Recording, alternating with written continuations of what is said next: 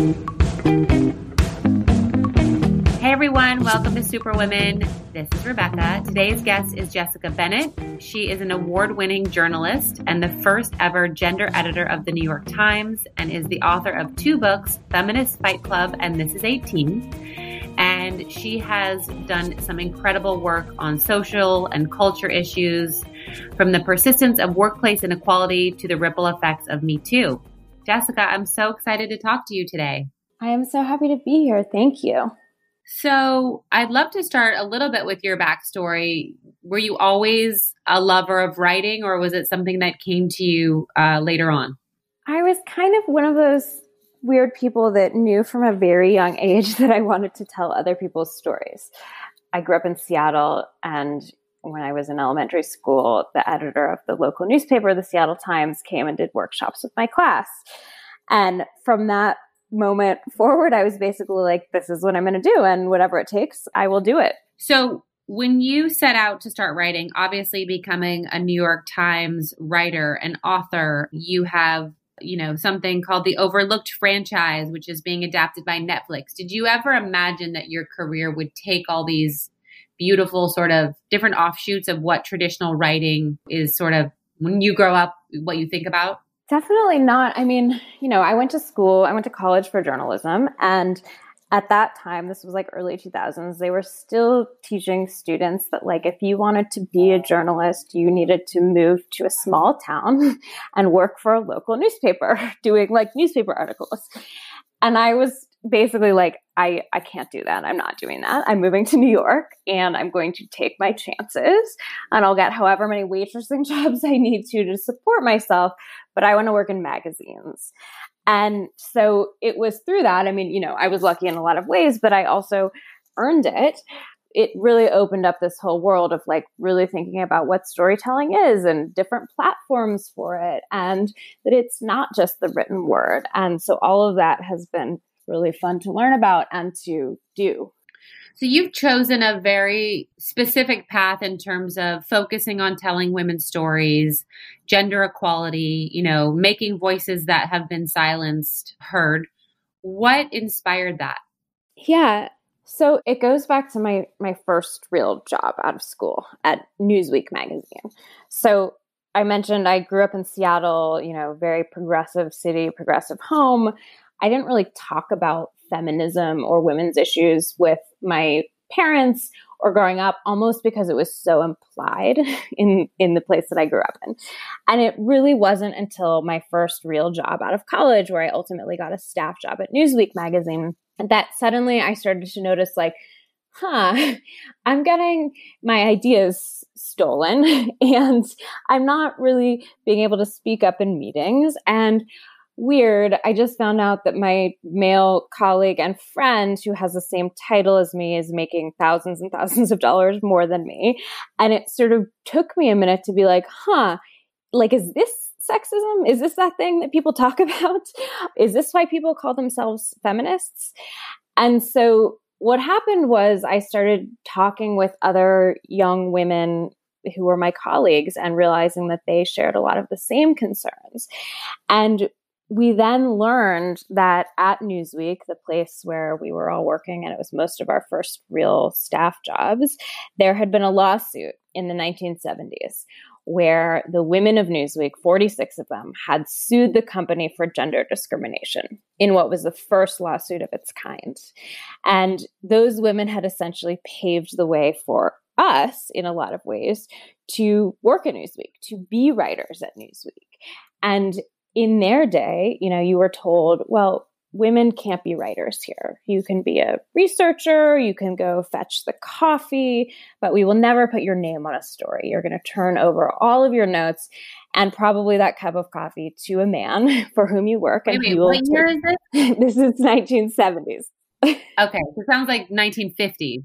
Okay. Yeah, I mean, you know, not that far off, but like a time when women were entering the workforce, but actually before it was even illegal to separate job listings by gender. So it would be like woman wanted for secretary position, man wanted for reporter job. And so, you know, like HR would say this to the women who are hired in these jobs. Like you, you're you can't be a writer here. Women can't be writers here, and they sued. And so fast forward, you know, 40 years later, we're like these entitled young people who have excelled in all aspects of our schooling and been led to believe we can do and accomplish everything and anything we set our minds to. And we're butting up against some of these same issues, albeit they are more subtle now. No one would say that we can't be writers. They would just like, you know, steal our idea and give it to someone else. and it would appear in the pages of the news of the magazine under a man's byline. So this group of young women started banding together at the company and we learned the story of these women who had come before us. And we essentially decided we needed to work together to advocate for ourselves and because we were journalists, you know, that was what we knew. So we started reporting this story out. We went and found those women. We wanted to tell their stories. And the anniversary of their lawsuit was coming up, so we felt like we could actually publish a piece that that looked at what had happened and how much or how little had changed. And for me that was really, you know, what second wave feminists would call a click moment. it was the moment where I was like, "Oh wow, okay." This all makes sense. This is what I am meant to be doing. And from that point forward, I began bringing this kind of feminist lens to most of my work. When I was born, they didn't know I was going to be a girl. Uh, I had two older brothers, and my mom, her first thought was like, "Oh, I gotta, I gotta teach her to be a fighter and to be tough." And that was a mentality that she raised me with. And so I feel like, you know, I was equipped I guess, with that sort of upbringing that the gender dynamics within my household never even occurred to me, similar to like what you found until you went to work. Mm-hmm. And when I meet a lot of these women who, whether it is a disparity in pay or sexual harassment or, you know, being treated like, again, oh, are you here to be the assistant? No, I'm the one you're going to invest in. All these stories, mm-hmm. you know, it takes women sticking their neck out and it's not comfortable when you're in those situations to say, you're not going to treat me like this or writing an op-ed or whatever it is. And sometimes I, I see these women's faces and they sort of go oh i could never do that. But i say listen i know this is an extreme example but it wasn't comfortable for rosa parks to sit in the seat okay? But she did it and it paved the way for you know equality for black people. So how do you with all of your you know learnings and speaking all over the world and all of the incredible people you've met how do you find a way to get women to feel that power and to feel that i'm gonna i'm gonna say no. This is not gonna happen to me or like you you made change? Yeah i mean i think that there's power in numbers. And for me that's been a real theme throughout the course of my life and and and my career I was feeling this way when I was the young reporter at Newsweek, but also these other women were feeling this way. And we started gathering and meeting, and we would literally meet up in the ladies' bathroom where all good revolutions begin. And we would plot and we would talk about how we were going to confront this issue. But I say often, like, there is no thing more powerful than an army of strong women. like a strong woman is powerful, yes, but if you have an army of them, there is a group, and a group is harder to take down, and a group is harder to ignore. And you see this in things from advocating for equal pay to sexual harassment and the way that in the Me Too movement women spoke up together. So I really try to encourage women to find their community or find their squad or find their feminist fight club, whatever you want to call it, because you are not alone. Probably what you're experiencing is not only individual, it is systemic, it is collective, it is institutional, and it is much easier to speak up about a problem if you have other people who have your back. I love that. I think that's really important. What would you say? You know, I felt for a long time, and one of the reasons why I started the Female Founder Collective is I felt like we were in our own echo chamber talking about the wage gap, mm-hmm. talking about the treatment, the lack of equality across the board. But then I was like, this isn't doing anything. We're all just talking a right. lot, but no, nothing's actually changing much, you know? Right. What do you see as a as a need or change that people can also as a group get together and, and fight for? Well, I think it's a really interesting question about collectives and and sort of safe spaces or women only spaces that have been a real comfort and source of empowerment in a lot of ways like you describe. But exactly as you said if you're only talking to each other are you actually advocating change? And so for me this has been sort of an interesting paradox throughout my career because I have focused on these subjects and these issues, but I have always tried to do so within sort of the old school mainstream institutions. So, like the New York Times until recently did not have a gender editor. There were many women's magazines or websites like Jezebel or Bustle. Like there's so many places that are really focused on women's issues by women for women. But I always had this sort of unquenchable urge to bring that change within the larger institutions. And at times it was a lot harder because they weren't thinking about these issues and they were having to figure out, you know, how to activate and how to engage women readers who are a minority of their readership, which we knew. And so I guess for me, it's been about bringing change into the spaces that are not necessarily safe I sort of hate the term safe space anyway, because nothing's really a safe space, but the spaces that may feel a little scarier or haven't traditionally been for women, and trying to acknowledge that there is a correction to be made there and that there is progress to be made within those. What do you recommend if a woman wants to take that next step? But she she happens to be one of the only one like one of the only c-suite executives. Like how do you recommend that these women do find the group that can then be more powerful? But they're like yeah i want my group but i'm the only one here. I'm the only right, one in the room. right. right. I mean i think that you have to see who's around you and who can help you advocate. Like men can often be really helpful in these scenarios and especially if you're the only woman in the room it's not that women should have to rely on men to speak up on their behalf, but it can be really helpful at times. And there have been some male colleagues who have been among the most advocating and helpful throughout my career. So I think you look at who's around you, you talk to people in other industries. You don't necessarily have to always gather with with people in your own group and and you think about the ways that bringing more women into the fore changes the dynamic. I mean you of course know this better than than anyone but when there is when you are the only in a room whether it is based on your skin color or your gender identity or your sexuality there is more attention paid to you. There's both simultaneously more attention and less attention. Anything you do will be scrutinized. But at the same time, it is harder to have your voice heard. And there's all sorts of research that backs up that just having a third of the room actually makes women or minorities and whatever the case may be more likely to be listened to and heard. So we've heard this in different contexts, but like even the women of the Obama White House. There was this famous story about how they weren't being heard in meetings. And so they would like grab each other and drag them into meetings with them so that they had someone to back up their ideas and so that they felt like their voices would be heard and their ideas would be heard.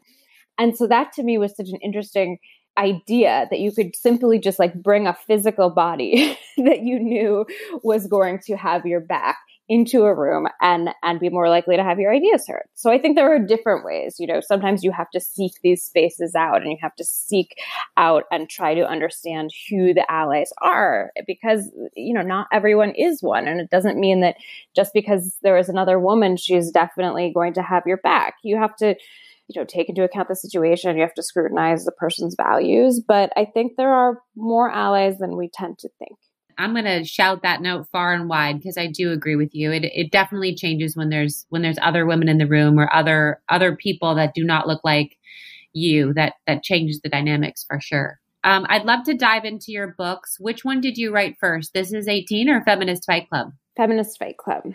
And I was mentioning, I was sort of describing the colleagues that I began gathering with at Newsweek when we learned about that lawsuit and how we were meeting up in the ladies' bathroom and then later, you know, over too many drinks. But that was, in a way, the formation of my real life feminist fight club, which was a group of women that I have been gathering with for over a decade now since I began my career, really that I would get together with once a month and we would essentially talk about our jobs and things we were struggling with and, and how we could help one another. And we joked that it was like a feminist fight club because we didn't talk about the group outside of the group. And it became the inspiration for the book.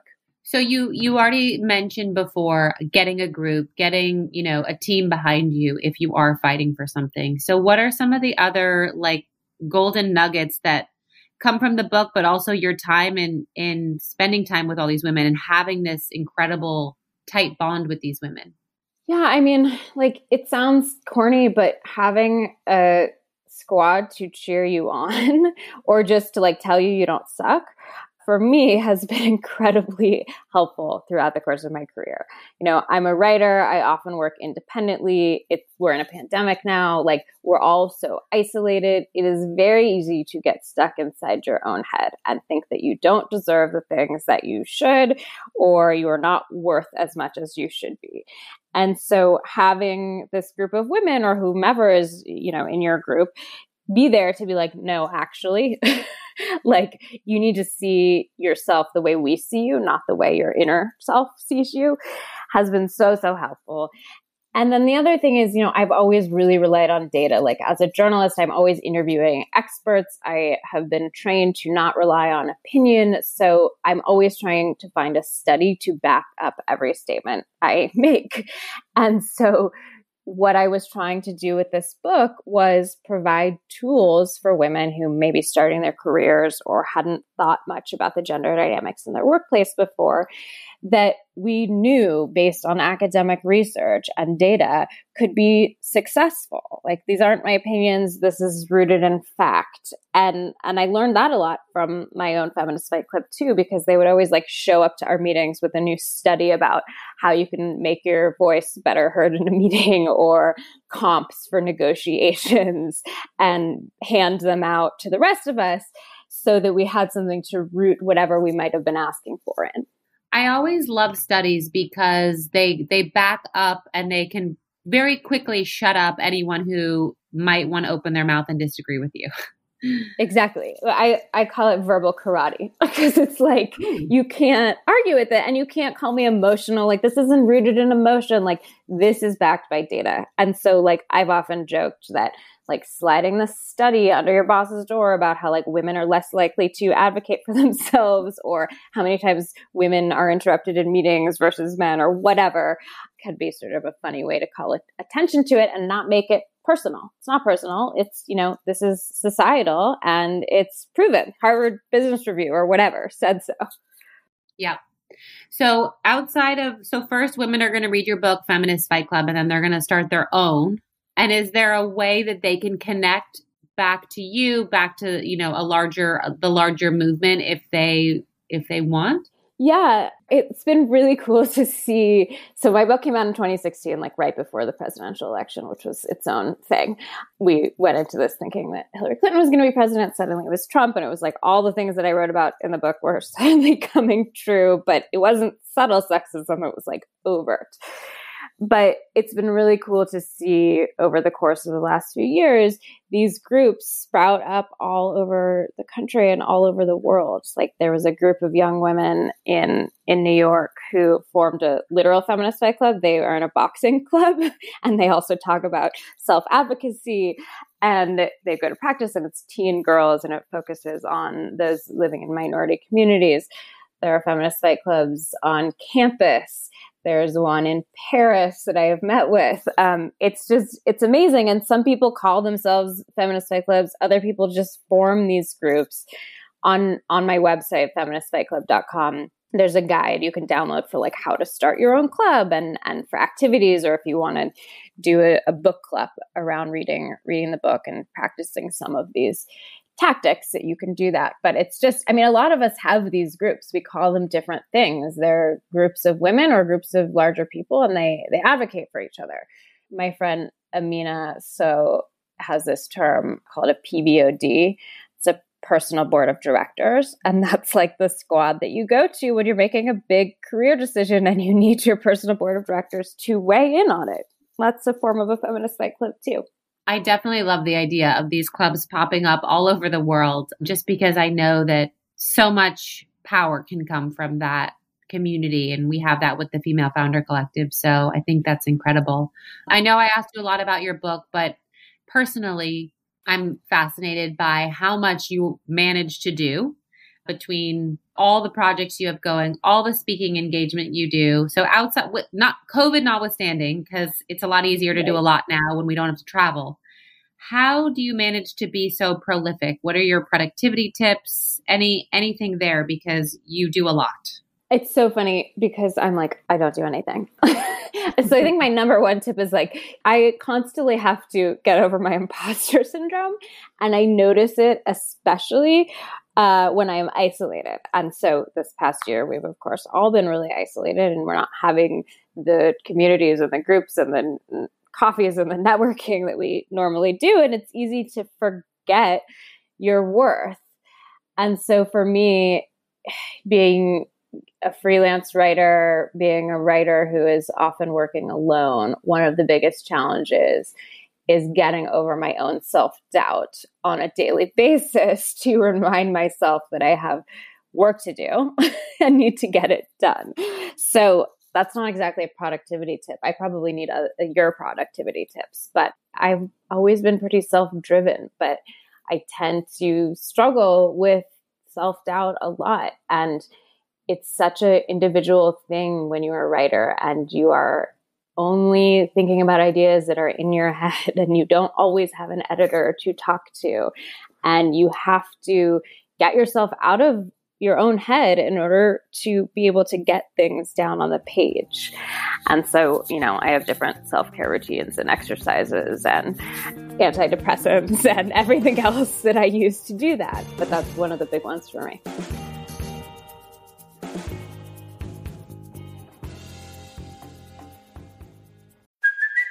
Hey, it's Kaley Cuoco for Priceline. Ready to go to your happy place for a happy price? Well, why didn't you say so? Just download the Priceline app right now and save up to 60% on hotels. So, whether it's Cousin Kevin's Kazoo concert in Kansas City, go Kevin, or Becky's Bachelorette Bash in Bermuda, you never have to miss a trip ever again. So, download the Priceline app today. Your savings are waiting.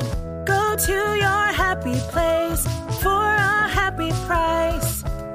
Go to your happy price, Priceline.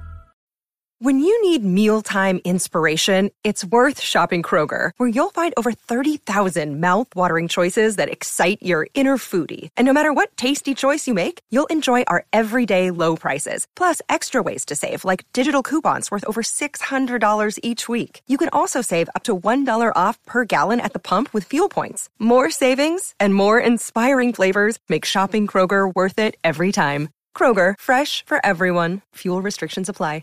Another day is here, and you're ready for it. What to wear? Check. Breakfast, lunch, and dinner? Check. Planning for what's next and how to save for it? That's where Bank of America can help. For your financial to-dos, Bank of America has experts ready to help get you closer to your goals. Get started at one of our local financial centers or 24-7 in our mobile banking app. Find a location near you at bankofamerica.com slash talk to us. What would you like the power to do? Mobile banking requires downloading the app and is only available for select devices. Message and data rates may apply. Bank of America and a member FDIC. Okay, everyone. Before we jump back into this week's episode, I want to take a second to remind you that my new book, Fearless, The New Rules for Unlocking Creativity, Courage, and Success is available for pre-order right now. I am so excited to share this with you. It is my journey of the last 15 years where I had to break the rules, throw them out, rewrite them to achieve success. And I'm sharing this all with you. If you love this podcast, you will love this book. You're going to learn how to take on new challenges, overcome fear, and break barriers in order to reach your goals.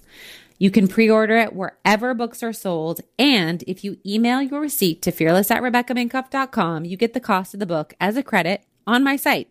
So it's a win-win. So what are you going to do? Pre-order my book now, Fearless, wherever books are sold.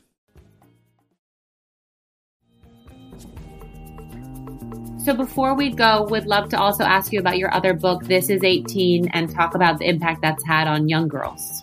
Yeah. So This is 18 is a project that began as a as like a digital zine in the New York Times. The New York Times is like not a place that would put out a zine normally. This took a lot of internal cajoling. But the idea was to showcase the lives of 18 year old girls around the world. And normally, the way that we would do that is we would, you know, hire a bunch of professional photojournalists to go find these young women and, and document them. But part of what we were trying to get at with this project was the way that teen girls don't often see themselves reflected. Or if they do see themselves reflected in media, it's not necessarily authentic. Girls are more likely to be sexualized. This is a really pivotal age where self esteem tends to drop. There are many countries in which 18 year old girls are likely to be married or have children.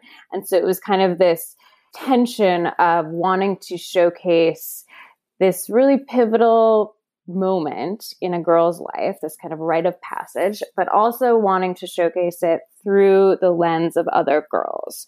So, what we did is we found other teen girl photographers all over the world. And we asked them to shoot the photos and do the interviews with the other teen girls. And so it was released as a big digital project, and then it became a book, and then it became a traveling exhibit.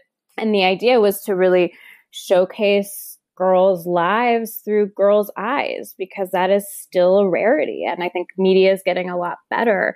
But there were things that having young women photographers interview these girls got at that I don't think would have happened were it just us as adults going in and and trying to to connect.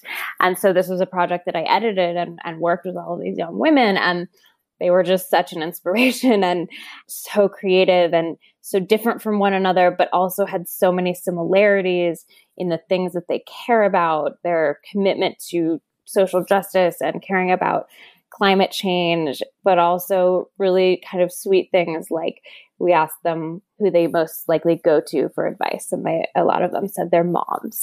so it was it was really sort of a meant to be a, a window into what life is like for for teenage girls in many different countries. So one thing I wanted to just emphasize, you know, when when people hear the word first ever gender editor at the New York Times. They probably hear the New York Times, but they don't realize the impact of what a gender editor is and does. Do you mind just bragging about that for a quick sure. before we before we wrap? Yeah. So I get asked what is a gender editor a lot, and I eventually started joking that it's like a regular editor but angrier. but the idea behind it is that you know when I came in, this I, I took this job in 2017, and it was right as the Me Too movement was exploding. And you know, the New York Times, I sort of touched on this before, but it was a newspaper that was traditionally run by white men and it was targeted at white men. Those were the people who were consuming newspapers and they held the wealth. And as progressive as the world has become in some ways, there's still some catching up to do. And so when I came on, part of it was you know, they needed an editor on staff who was thinking about a gender angle on everyday stories. And, you know, Me Too, of course, was a, was a huge example of that. But it was also thinking about ways that we could better engage women readers. Because at the time, we knew that there was a gender gap in the readership.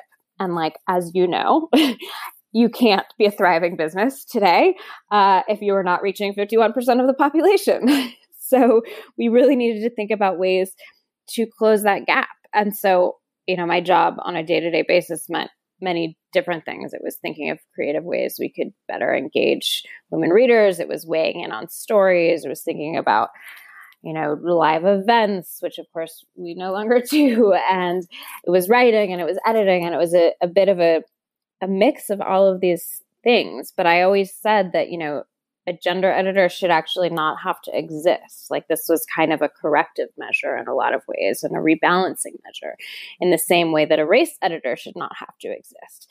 But I was always very encouraged by the fact that the institution was acknowledging that they needed a little help in this area and was willing to talk about it publicly. I think it's incredible. And I think it's making uh, a difference that people aren't even aware of on a conscious level but right. to know that that readers are being hit with things that are just more fairly balanced stories are covered differently you know i mean i think it it seeps in in a way that hopefully systemically makes changes that are that are for the better in the long run. So I think it's incredible you're there and the work you do is amazing. Thank you. Yeah, and you really touched on it. I mean, in a lot of ways it's not meant to be something that's seen. You know, we didn't we purposely did not want to create a new section of the newspaper called the gender section. Like we didn't want to recreate the 1950s women's pages when like all of the women's news would be off in its own section. So it's the type of thing that exists throughout the newspaper and throughout the institution. And you probably don't see it overtly, but overall it it adds up in in story subjects and sources and photography and a little bit of everything. So I usually ask this to all my guests what is one piece of advice that you would love to pass on that either you learned the hard way or someone gave you and it proved fruitful? I think it would be to trust your gut.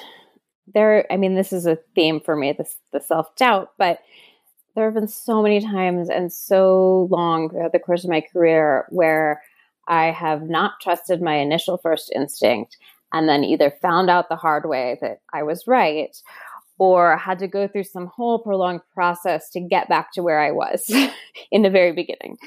And it, I think, was only later in thinking really deeply about it that I started to realize that, like, we do that, like, a gut instinct is a real thing and you can feel it inside yourself. And so, trying to tap into what that is and acknowledge it and not necessarily brush it aside. You know, I mentioned before, like, I'm evidence based, I like to have research to back up things that I do, but your gut instinct can be really powerful and is often right. I love that. And people will roll their eyes because I think I repeat it a lot, but your gut produces 90%, and I think you know this because you like evidence, but 90% of the serotonin or some of the, the major hormones that people think uh, are in your brain are actually made in your gut. Oh, There's a reason I didn't even know that. Oh, Amazing. Yes. There's a whole, you know, there's a whole evolution and field of people going, oh, it's, you know, what's wrong with my gut? Maybe that's why I'm tired, depressed, cranky, right. hormonal, whatever, because we're eating such shitty pesticide right. food that weakens it and then it can't do its job. So, right, right. I think further drills down the, I'll send you all my researches, but um, drills down the gut. It is there for a reason. It is another brain for a reason. I love that. Okay, so I'm going to start thinking of it as my brain, my second brain. Your second brain. Last question: What would we be surprised to know about you? Ooh, um, let's see. That's a good one. I guess maybe, you know, it was not until my early 20s, in my first real job, that I I began to think that maybe I wanted to focus on women and and gender issues. But there was this event that occurred in my middle school in Seattle um, where a boy was suspended for wearing a skirt over his pants in the school. And so I, with a bunch of other people, organized a protest that we called Skirt Fest. And this was like 90s Seattle, so you can imagine. And we got the local high school involved, and the local newspaper covered it. And we basically marched outside our middle school campus, and everyone wore skirts. And we had these little picket signs that were like, anyone can wear a skirt. And so I didn't even remember that for years, but maybe that was this kind of budding sign of my interest in these types of issues. I love it. It started early. started early, exactly.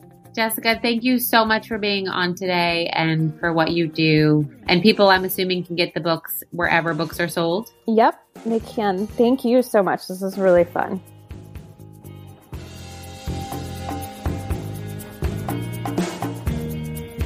Thanks for listening, everybody. And don't forget to head over to RebeccaMinkoff.com. Show your love and support for the brand. Buy something for yourself, buy something for another.